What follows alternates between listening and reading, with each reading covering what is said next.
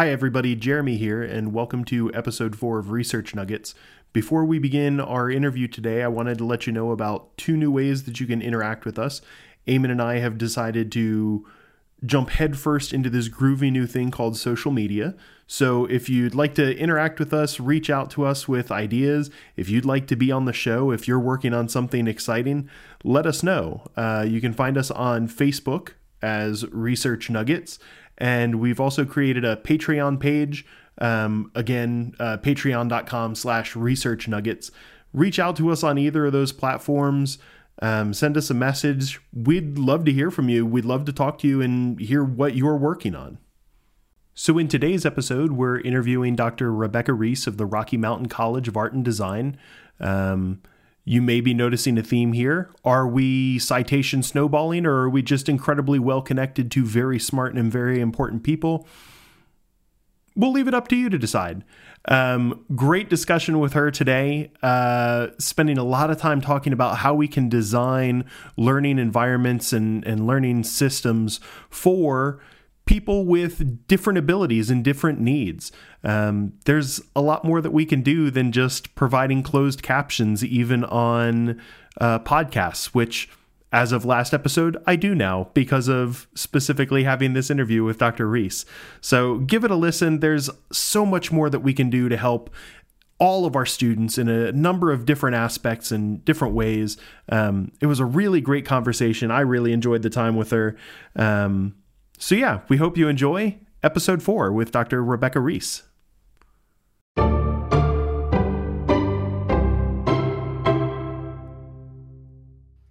Right, episode four. Uh, today we have Dr. Rebecca Reese. Thank you for joining us. Um, we got to meet Dr. Reese through uh, a previous guest, uh, now friend of the pod, uh, Dr.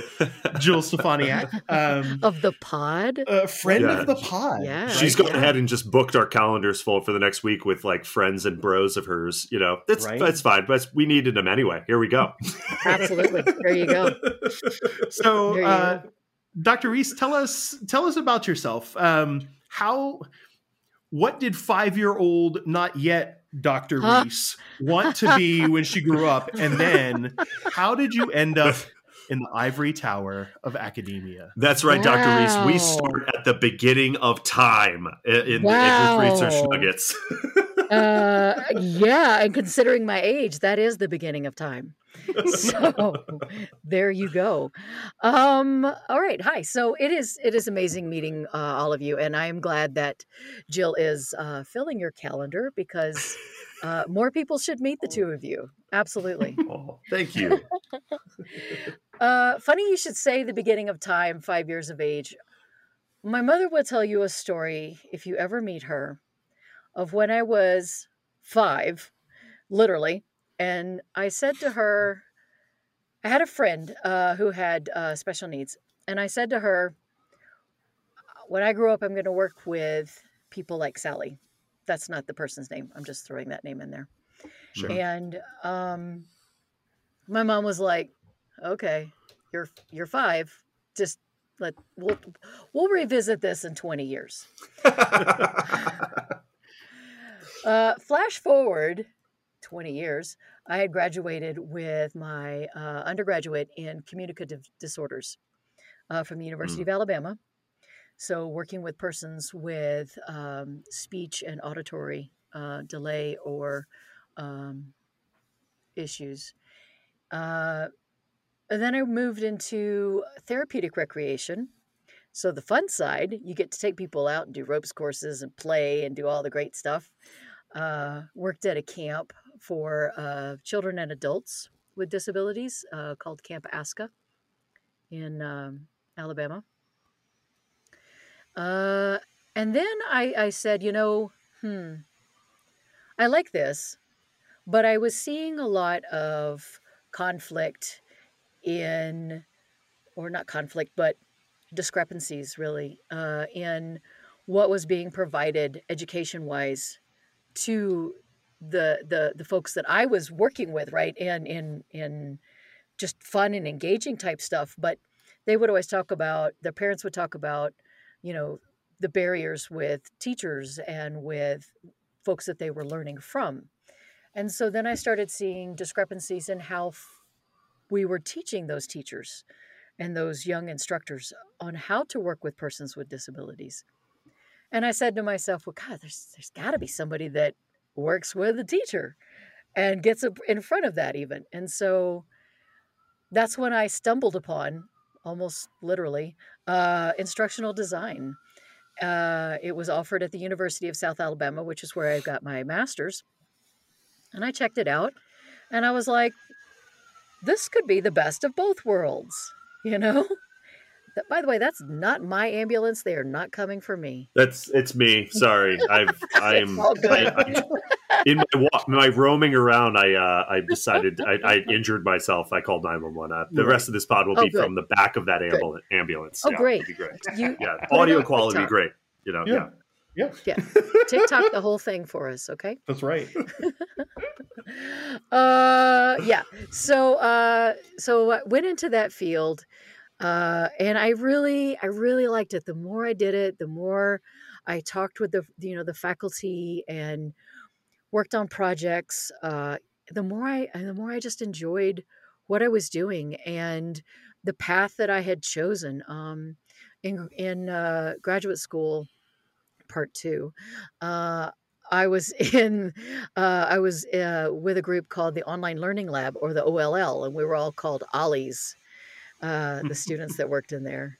Uh, and I have just amazing memories and connections with folks uh, from working uh, with them, but then also working with the faculty. I, I, you know, I still keep in touch with faculty who are now, you know, colleagues of mine, right? Because you move beyond that that that aspect of being a student uh, into being a professional yourself, and and it was just it was just a natural fit. It just felt, it just felt right.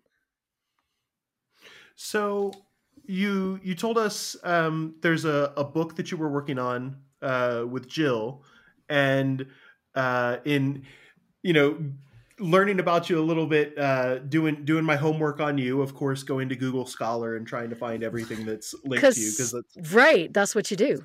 I mean, that's just how you. that's how you academically creep on people now, and like Good. I. No wonder I was pinged today. so like, I I can. I think I now see part of this story arc about how we get from you know younger you and working wanting to work and help work with and help people with mm-hmm. disabilities mm-hmm. and then to things like designing towards empathy using VR and IR or uh, mm-hmm. IVR, sorry. Um, right. So, what did your, I guess, how did you shape your course of study mm-hmm. to then turn it into a career? You you hinted at grad mm-hmm. school part 2 mm-hmm. so like mm-hmm. I, I, took a break between my master's degree and before I started working on my PhD. Like, yep, same. So, tell us a little bit about that. Um, you know, the way that I shaped the the path from theory in instructional design is I, I focused on what is the application, what is the practice that I want to do with it afterwards, right? Um, I had several conversations with my chair, who uh, was uh, Gayle Davidson Shivers, and you know she she would she would say, "Oh, yeah, well, when you're a full time faculty," and I'm like, "Am I though? Am I gonna be? I don't know." I'm not, not it really is the only that. thing to do with a PhD, apparently. It really is sometimes, right? uh, except for when you, it's not.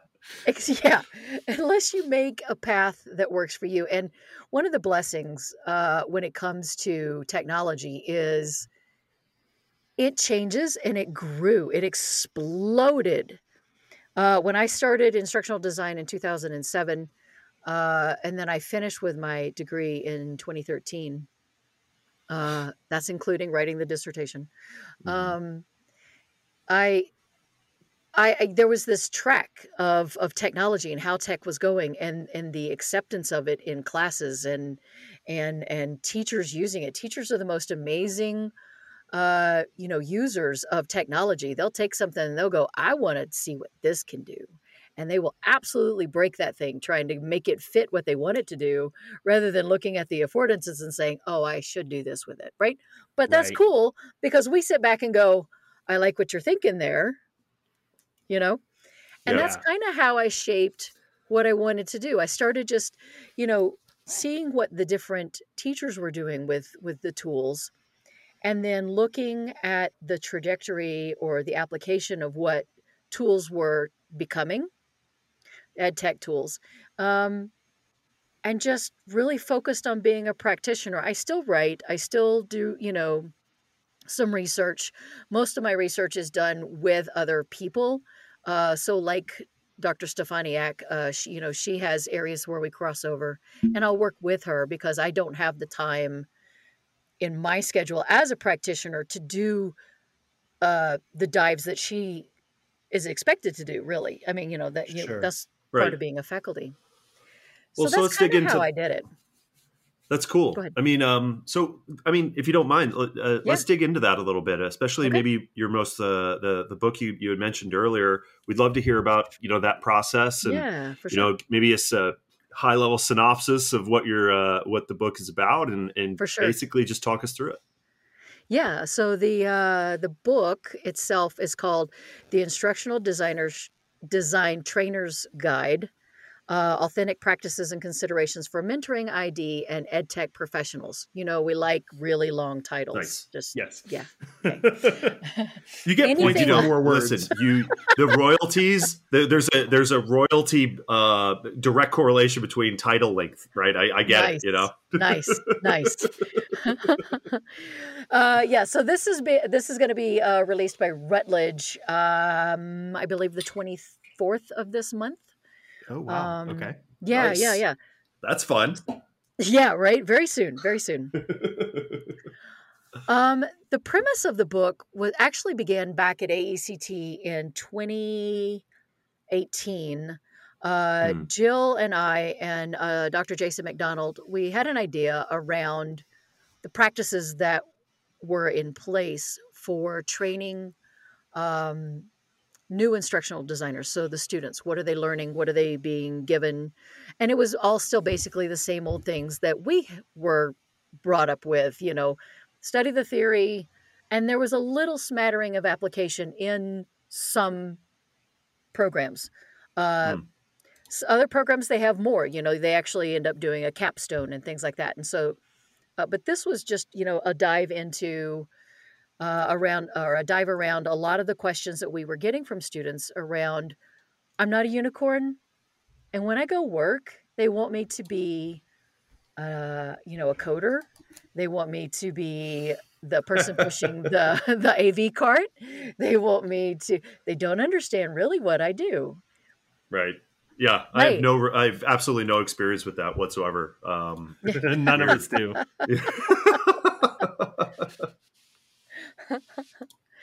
so yeah, so that was we we did a panel, uh, which then there was a paper, and uh, if you're still on ResearchGate, you can probably find it, um, because uh, Jason uh, shared it on there, um, awesome.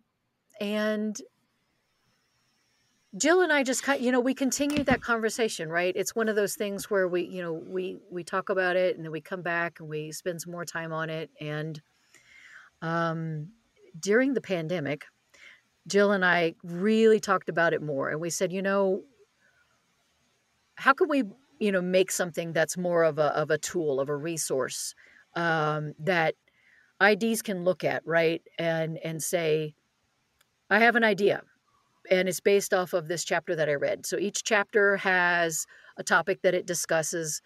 There is, um, they kind of define the parameters of, of that particular topic. Uh, there's a case study that each of the authors have uh, given based on what they're trying to get at. Mm-hmm. Uh, and then the um, in the end there's like a there's like a, a conclusion not a conclusion but more like a, a revisiting right like so this is what we talked about here's the the case study and and mm-hmm. here's you know some more conversation around the application of that um, but it's it provides foundational concepts uh, with an actionable strategy, right? towards mm. training and mentoring an instructional designer or ed tech student even uh, so that you have those to kind of guide you because there's so many of us out there that haven't had a mentoring situation and we could even look at this as a guide i mean we have uh, i'm going to pull up the um, the um, authors so we have let's see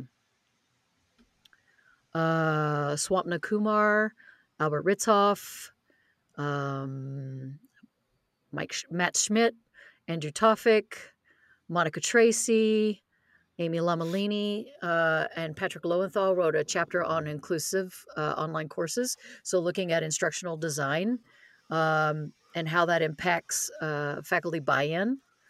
Um, gosh, let's see. Lisa Giacumo, Tutaleni Asino, Sharon Williams Van Rooij, uh, El- Enilda Romero Hall. I mean, we've just got a star studded cast of folks that when we reached out to them and said, we love your work and research and writing in this area.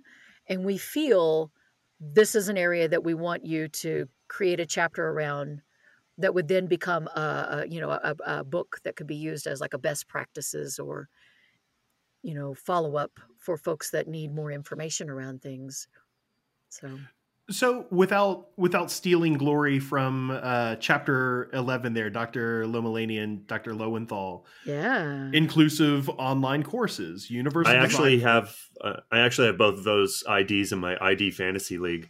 Uh, they're both they're doing great. sorry, hey, sorry. I mean, yeah, until no. this morning, interruption for my part. Solid. My bad. Patrick's solid. And and I if mean, you want to, Amy's like Amy's numbers. one of those that'll come in around the side, and you don't even know she'll sneak in on you. Hey, I mean, until this morning, uh, we're we're recording this on March 11th. Until this mm-hmm. morning, we didn't have baseball certainly for for this summer. So I mean, the the instructional design fantasy league was really where it's at. But so it, it seems like it was getting the, robust. I was yeah I, big numbers in the uh, in the analysis and design phase. Big numbers there, big yeah. for sure. Yeah, go ahead. I'm sorry. I, I am going to stop doing this. it's a bit. We're we're just going to keep it going. We'll we'll start a pool. That's the thing. Our Patreon Wait, will lead to buy-in? a pool. I don't. I don't know. Like how much? How much you want? Like I. I mean, I. I'll give twenty five. I'll give twenty five on that. Yeah. Yeah. Yeah. Yeah. Yeah. yeah. So. Yeah, I'm down. I'm in Virginia. We can do online gambling here. This is great. This is. What? I'm, I'm in Texas. Colorado. No cares about anything here. Don't worry about it. Yeah. yeah there like, you go. so inclusive online courses. This this seems like that's very close to home for you. That's near and mm-hmm. dear to your heart. Yeah. So, what should we be looking at as course designers? What are the almost universal pitfalls as we're trying to do online courses where it's more a convenience thing or a necessity thing mm-hmm. instead of here no let's actually plan this mm-hmm. Mm-hmm.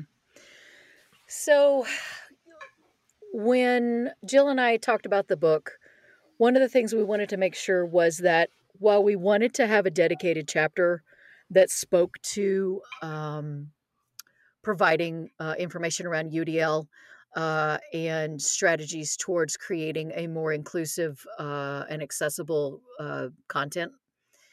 We didn't want we want we wanted to make sure that it was all throughout, right? So if you look at the at the, all of the chapters, you can see where we keep kind of circling back to how this is going to be used and making sure that uh, we don't leave anybody out of the conversation and we keep things um, accessible and, and, and inclusive, if you will one of the biggest pitfalls when it comes to accessibility and inclusion in courses is the lack of planning ahead of time. Um, you know, the big go to for everybody is, well, it's captioned and maybe transcript. right. Right. Right. Yeah. Yeah. That's, yeah. That's it. That's it. That's all we need. Yeah. We're good. Yeah. Just, just read what, the, read the entire thing. You're good. There's no, there's no nuance exactly. there or anything. Don't worry about it. Exactly, exactly. uh, so, so the thing there is to really work on having good communication and relationships with the faculty so that you can start those conversations early and help them to plan that out. Uh, you know, every school is different. Uh, my school, Rocky Mountain College of Art and Design, sometimes we use uh, outside SMEs to come in and develop courses, subject matter experts. Uh, and sometimes we use uh, on campus faculty. But the key is being able to get that time ahead of any development and sit down with them and talk to them about about their course what do they see is going to happen and having those conversations where you can say to them okay well you know these pdfs that you pulled they're all images and we're going to have to get ocr text readable pdfs so could you tell me where you found these so i can maybe try to find another copy of them or reach out to the author or something? You know it's just helping them understand that uh, there has to be a plan for it. You have to plan it all out uh, and identify what needs to happen, and that you're there for them, right? You're not going to leave them because that's a that's a faculty's nightmare. Is that oh, I'm going to do all the work? What are you going to do? Right. Mm-hmm. Right.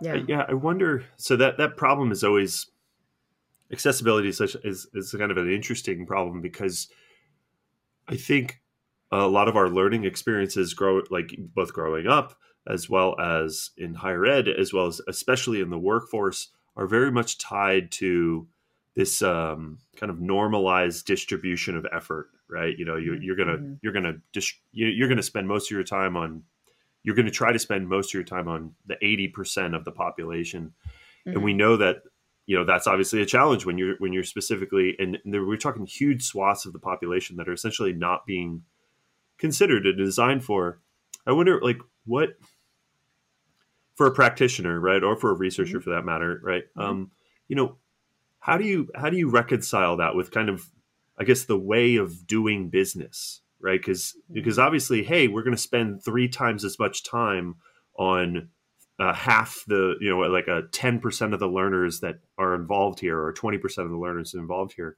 you know what are some you know ways that you've kind of maybe gone into those kind of conversations and come out with the at least a resolution that you're happy with i think well so for me I always try to help the faculty member understand that what we're going to do is we're going to build around the principles of UDL. And right. what that will do is that will actually reach m- more than this 10% that people are considering that are the ones that need it. I mean, yeah. if you look at research since 20, I think 2015, um, there's been a steady increase with just people in general, everybody that's that's surveyed. Uh, 80% of the population uh, from the survey I saw in 2015 used captions with videos. We're mm-hmm. closer mm-hmm. to 95% now. Most people, when they have a video going, they're going to turn on captions, whether it's because they have a cognitive delay and they need that caption to help them understand what's being said, mm-hmm. um, or maybe it's somebody who can't turn on the sound and they're watching it to keep track mm. of it you know there's there's all different kinds of of reasons why yeah um yeah so it you know a lot of it is helping helping the folks that are building the courses to understand whether it is the instructional designers so me as a director helping my instructional designers make that connection or it's my designers working to help the faculty make that connection that you're not just talking about 10% of the population mm-hmm. lots of things you know that you can do using the guidance of udl will actually benefit the learning and the the connections uh, towards understanding for a larger swath of individuals. I think yeah, that's great advice. Yeah. I, I, think it's interesting that you bringing up the thing about captions, right? Mm-hmm, um, mm-hmm. Every YouTube video I watch, captions on. Uh, every every TikTok that I watch. I'm going to give you a heart on that one right? Like I feel like this is a safe space to say yeah, No, you can. Yeah. but and, and, and this will go out to our uh, to our uh, 15 listeners who will then mock me mercilessly. That's that's fine. Like, well, we're gonna right. we're gonna glitter bomb you with hearts. It's all good. Do it. Yeah. Okay. Get right. Like, I didn't realize that this was something that I that I liked. Uh, I I don't have hearing issues other than Mm-hmm. it's springtime and like I'm stuffy and everything sounds like it's Yeah. you know underwater. But like it, I, I I don't have to struggle with that disability yet. Mhm. It's something I actually really like having on because sometimes yeah I'll I'll miss something in a movie and having the Mhm. subtitles on. Oh, okay, yeah, that's really useful. And we turned them on because my wife and I have a good friend who has like 95% hearing loss. Mhm. And yeah, sometimes when you're watching something in science fiction or watching, you know, something with, you know, Klingon in it or something, of course, you're not going to lip But read you for don't that. speak Klingon? that is one thing I am proud to say I do not do. I will Yet. I will admit to TikTok, Yet. but I will not. I will not. Um uh yeah. So yeah, it's it's one of He's those working things on that's it. He he's got to get through comps first, you know. My dissertation will will be written a parallel In Klingon. Okay. Yeah. Good. So like as long as when I graduate I get the cool sword in addition to the tam. Like Gotcha. that's that's what I really need. Um, Sword is happening, yeah, for sure. yeah. I've been But, like, practicing my use- forms, you know. Um, just want to make sure. Yeah. but Sure. using yeah, adding those technologies for people Mm-hmm. who don't need them, Mhm. but it ends up being an assistance to people who oh Mhm. yeah, well now I'm getting a better result out of this.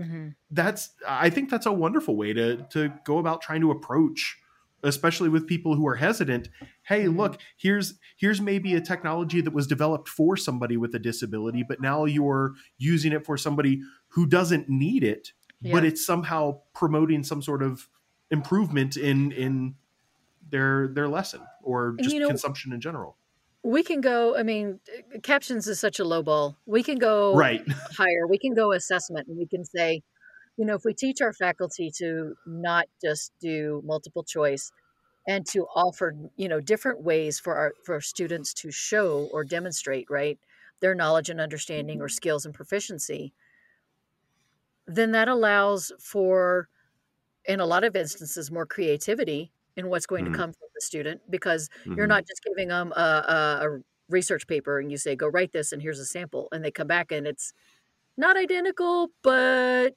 right um it, so it gives them more creativity gives them more flexibility to kind of meet where they are and their ability to to produce something so um in one of my classes that i taught not too long ago there was a um the the course was written for me and it said that they had to create a powerpoint presentation. Well i you know i had one student and he was like you know i really have trouble with powerpoint. Can i do it a different way? And i was like absolutely. Talk to me about what you want to do it in. What's the what's the tool that that you're more comfortable with right? Uh, and we worked it out and he ended up doing a video. I mean like a an eight minute video demonstration video uh, of what was just supposed to be a stand-up presentation and i was like thank you you know um, Yeah. that's that's that's such a more it's organic Uh, for him Yeah, right. Because Well, instead of just laying out, uh, you know, uh, a, a paint by numbers sort of thing, Ooh. you you actually got them to this higher level of actualization just because they asked, right, and just being open to it. That's that's really neat. Yeah, and I think it, another thing there is, you know, I think right now, especially with, uh, you know, we're still in the pandemic, but certainly seems like we're on the tailing end of it. Let's say uh, there were a lot of people in the last two years that really questioned the role of schooling and role of education and things like that. And I think when we're talking about, you know, especially that, you know, various forms of assessment, you go from this concept of schooling is a uh, mechanism that in some respects is is built you know built to make a kind of normative society right? Whereas you know whereas that might not actually have anything to do with the subject matter. It's it's to it's this you know this is just the way we do it. Whereas the other side of that the side you're proposing is obviously no we really want to know that you learned something right? We we know you could probably jump through these hoops it's more about do you understand like do you understand it in your own voice which to me I would say is is the point, right? Like that would be the that's the ultimate goal. Um, so no, I think really uh, timely points to be making here. I think that's awesome. You know, one of the problems uh, that we're trying to break out of a mold from is teaching to the test and NCLB, No Mhm. Child Left Behind, Right. Yeah. and um, which I really don't like NCLB. Um, you can leave that in no. there. I know, right? You can leave that in there. but um, yeah, so you know, authentic assessment. You know, the students have always been asking, "Why? What am I going to do with this? What What Right. is the purpose of this?" They they ask it. They have asked it louder since just before the pandemic and since the pandemic because the whole world has changed. The The purpose behind getting an Mhm. education, the need for an education, has changed we are moving back towards a lot of individuals who want to go to technical school again. That's amazing. I think technical school is great. There's absolutely nothing wrong with that. I have people all the time that they ask me, they say, Well, I'm thinking about my PhD. And I'm like, Do you really need it? What's it really for? You know, Mhm. or I'm going to get a college education. Well, what do you want to do? You know, and these are some of these are just my neighbors that I run into. You know, there's it's not a competition between you and anybody else Yeah. it's what you need and it's just a competition of yourself to decide what you need to do where you want to be which is always hard and we always change what we want to be when we grow up even me right now i'm thinking about it uh you no, know that's weird. I, I spent nearly a decade teaching high school. No Mhm. child changed their mind, and they were completely set on Ever- their path yeah, right? by the time they were Right. 18. like that's why yeah. you're a fireman right Exactly. Yes. Yeah. That's why I am now in my third career, which Oh. at 36 is really not that many anymore. So, like, yeah. Gosh i can't i'd i'd have to sit down and count i've had so many different things i've done in my life Well, Yeah. I, I think since you've got the more professional podcast setup rig, I think we can all count. uh, we can all count podcasting as another career skill and put it on our LinkedIn profiles. I think that's i do think some that's voiceovers for librivox so that's why i have this mostly Do you really? yeah i do i do That's readings for them yeah That's cool. So I, I'm gonna I'm gonna ask Yeah, because uh, so my my um my research interests are almost uh, exclusively focused on the vocational side of the house. Um, a lot of aerospace, a lot of technical school stuff, right? So, um, and uh, your your article about um, empathy, uh, you know, designing towards empathy using VR and IVR. Mm-hmm. I'm wondering. If, I know we don't have like you know another hour to talk about, but I'm, I'm wondering if you might be able to just just give us a taste of what that was about, where, where you were trying to find what what, what can people? Because I got to tell you, like I I sometimes I feel weird about being like, yeah, I, I do a lot of immersive media research. I mean, my dissertation is all about immersive media, and I I don't want. I really I feel like the I feel like immersive media is really well situated in uh, Mhm. several contexts. But I also recognize there's this like enormous hype train that like Mhm. you know is chugging along, and differentiating yourself from the hype train is a little challenging. So I Mhm. like when you know someone's coming at it from a different angle. Uh, so I'm wondering, yeah, maybe just take us through a little bit of this, and you know, tell us what you found and what you think.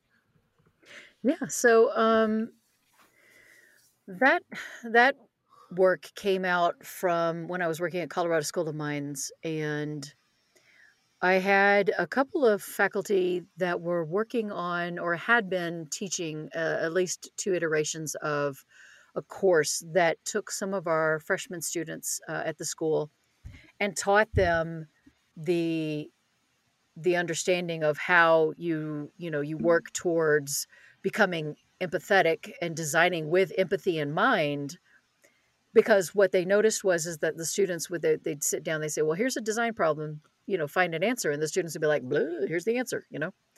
Uh, and you're like great. But, but not so great. Um and and the, you know th- these faculty you know they i got invited to sit in on the the freshman design um, project that happened every year because i would always come in and, and i'd see something and i go well, what if i can't see it?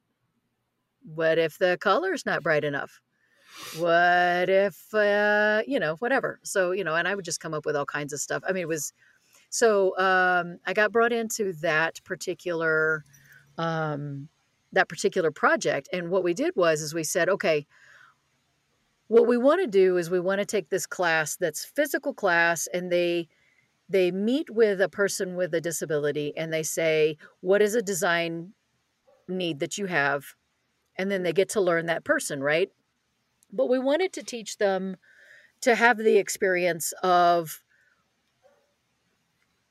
seeing or interacting with um, different disabilities in a different way. So we started thinking about it in the VR and IR way, right? So we started thinking about how do we recreate um, uh, a disability like dyslexia? A, a, you know, if you talk to a person with dyslexia, they can talk about it with you, right? But you can't really get the nuances to it. You can't really understand it. So we started creating a VR world where they the students would sit down and they'd look at a book and the book would automatically be generated in what a, the format looked like for a person with dyslexia. And it wow. gave them a sense of what mm. that was like, right? So it was mm. a, it, we were looking at it to become a much, much deeper dive uh, into that. Um, when I was at Camp ASCCA that I mentioned earlier, that was a, you know one of the things that we did with the young counselors that came in. We said, okay, uh, you know, to give you an understanding of the struggles or the barriers or the implications of having right a particular disability um, let's just let's just do this right? And and of course at the time all we could do is give give the the semblance of a physical disability. So we somebody would have a wheelchair right uh, or maybe we'd have somebody and we would uh, make it to where they could only use their non-dominant hand things like that to make things more difficult to to provide that that point. But when you work online and you develop things online, the physical disability that the person is struggling with or or working through on the other side of the computer is not something that the designer sees or that you know whether they're an electrical engineer or an in, you know, instructional designer. And so the thought there was well let's show you what it looks like when they sit down to the content that you've developed. And so while I don't work at School of Mines anymore, you know, that project, I got it off, I, you know, in the sense of I got it started. And I think that a couple of, I know that the, this class is still being taught. Uh, I don't know. I hope that they're still able to work uh, on developing the VR uh, and IR components. Um, but it's definitely That's really, something really yeah. interesting, right? Like, because, yeah, like I mean, um, you know, i've from my, my standpoint in the the whole VR space is very like practical. Like you you, you don't teach a you probably mm-hmm. don't teach a mechanic with three weeks of PowerPoint. You you probably want them to you know get some theory and then go work on something. So they're using their hands. But the whole you know it, it would be very you know yeah like the ability to like really immerse yourself in someone else's shoes is inherently helpful in you know like really considering things from someone else's viewpoint and, and immersive media you know I, honestly I, I, hadn't really considered it to that level but like even things like um you know like uh you know like because you have your hands right yeah so right. to your point like non-dominant hand stuff and and mm-hmm.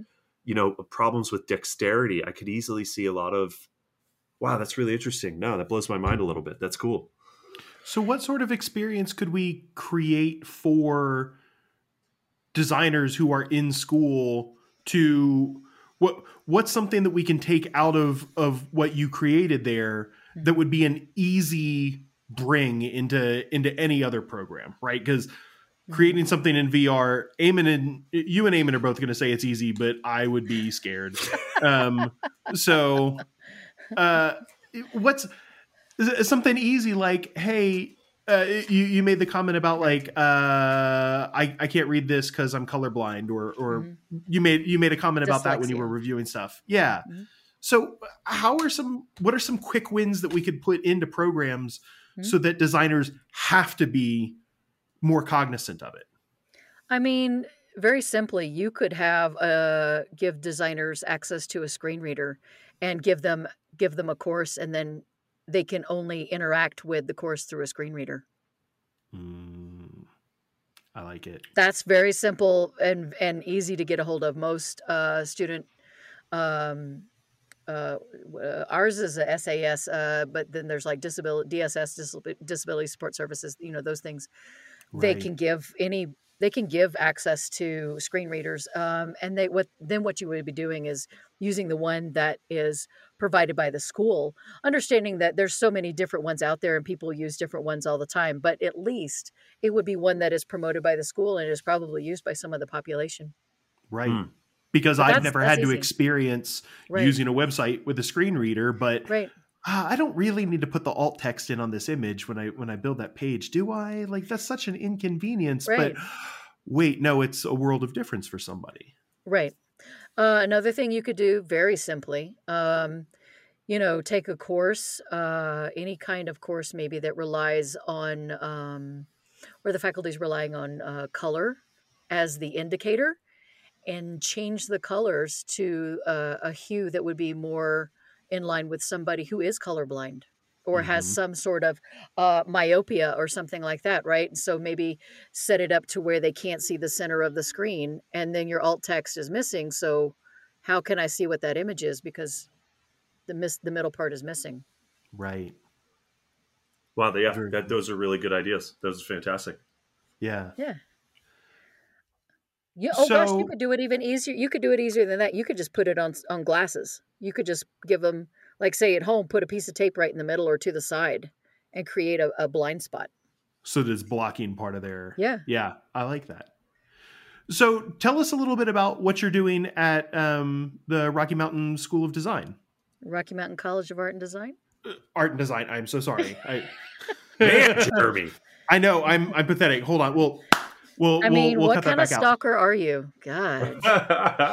Not a real good one, honestly. and that's, I think, actually something to my credit. So, avid TikToker, kind of, kind of not good. He's not a very good stalker. Oh, okay. That's redeeming. So. um, so at uh, RMCAD or Rocky Mountain College of Art and Design, I am the director of online learning most of my time most recently has been spent hiring an amazing team. I have I have pulled together some just fantastic uh, designers, and most recently, I've hired some multimedia uh, folks to do be multimedia specialists for us, and we've been having we've been building relationships and having those conversations with our faculty because it's funny in STEM they say, oh, you can't do that in STEM, you know, and you go, oh, okay, an art school is going to be easier. No, they say the same thing. Oh, you can't do that in art. Right. So, right. Um, so, you know, we're, we're creating a lot of, of, uh, samples and examples of, of the work that we can do to demonstrate, you know, what is it that, that you're benefiting from us. Right. So again, most recently with our multimedia specialists, we, um, have a light board that we just put together uh, mm. and yeah i got one i i have been able to purchase a light board or get a per, light, light board purchased for every institution i've been at. This one came in and i haven't even been there a year and my team was just ecstatic to get it and put it together because they're so much fun to work with. Um, we'll be developing out some some uh, demo videos on that so that our faculty can see what is a light board and why is it so special? And all that kind of stuff. So yeah, that's where that's where we are right now. We're we're just you know where the departments had well the school has had an, an online department for a while, um, but there was um, you know just just cuts. You know how cuts happen, right? And so some positions were lost and things like that. Uh, but the school has been able to reinvest back into that and and i know that the courses and the the faculty are really to and the students right they're really gonna you know they're gonna be just amazed at the stuff that that my team can pull together for them. Cool. Yeah. So as we're as we're wrapping up here uh you were um of, of course we need to plug the absolute um, Rosetta Stone of instructional design that is the instructional design trainer's guide, authentic practices and considerations for mentoring ID and ed tech professionals by. I'm getting that tattooed on me. Yeah. Yeah.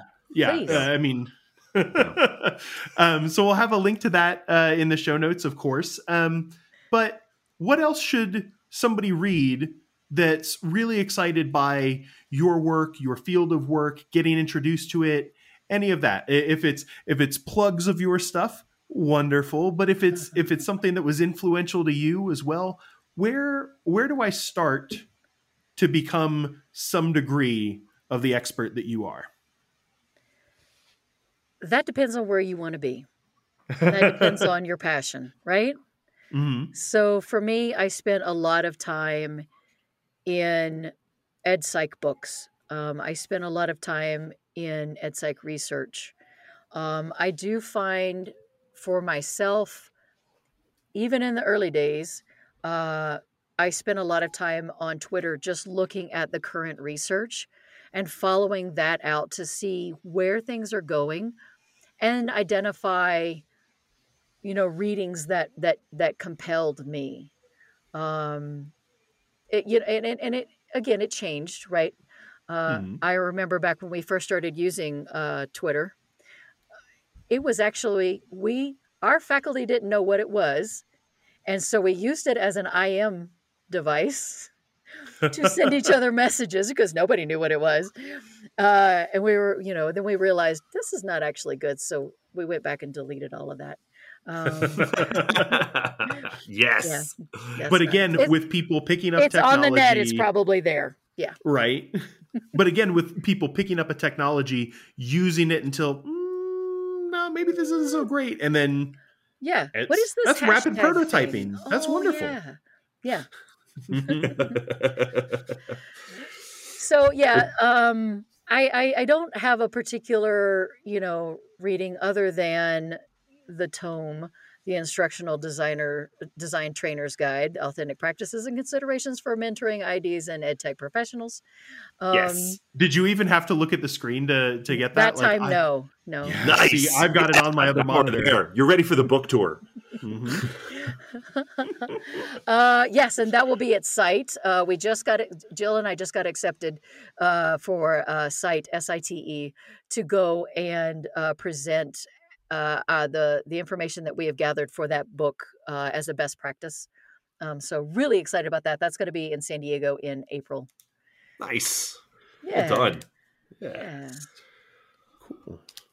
All right, well, Dr. Reese, uh, a million thanks for your time today, um, and and talk to us about the book and about your research interests and just how to be better at what we're trying to do out here. So, thank you so much.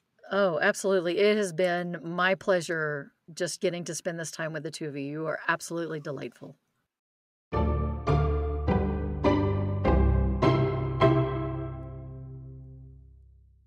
Well, there you have it, episode four. Thanks again to Dr. Reese for spending the last 45 minutes with us. We really appreciate all of her time and insight.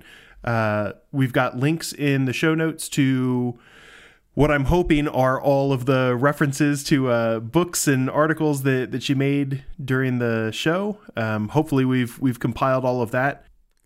As I mentioned at the top of the show, there are a number of different ways that you can reach out to us and interact with us on Facebook at Research Nuggets, patreon.com slash research nuggets, or via our website, researchnuggets.show. Um, give us some feedback. Let us know what you think about the show, um, how much you love and adore listening to Eamon and I ask really meandering and long questions. But more importantly, tell us what you're working on. We'd love to talk to you and find out what you're doing in the field, why you're excited about it, and why everybody else should be too. That's the whole point of the show. So, thanks again for listening. Uh, we appreciate you, and we look forward to seeing you again on episode five. Bye, everybody.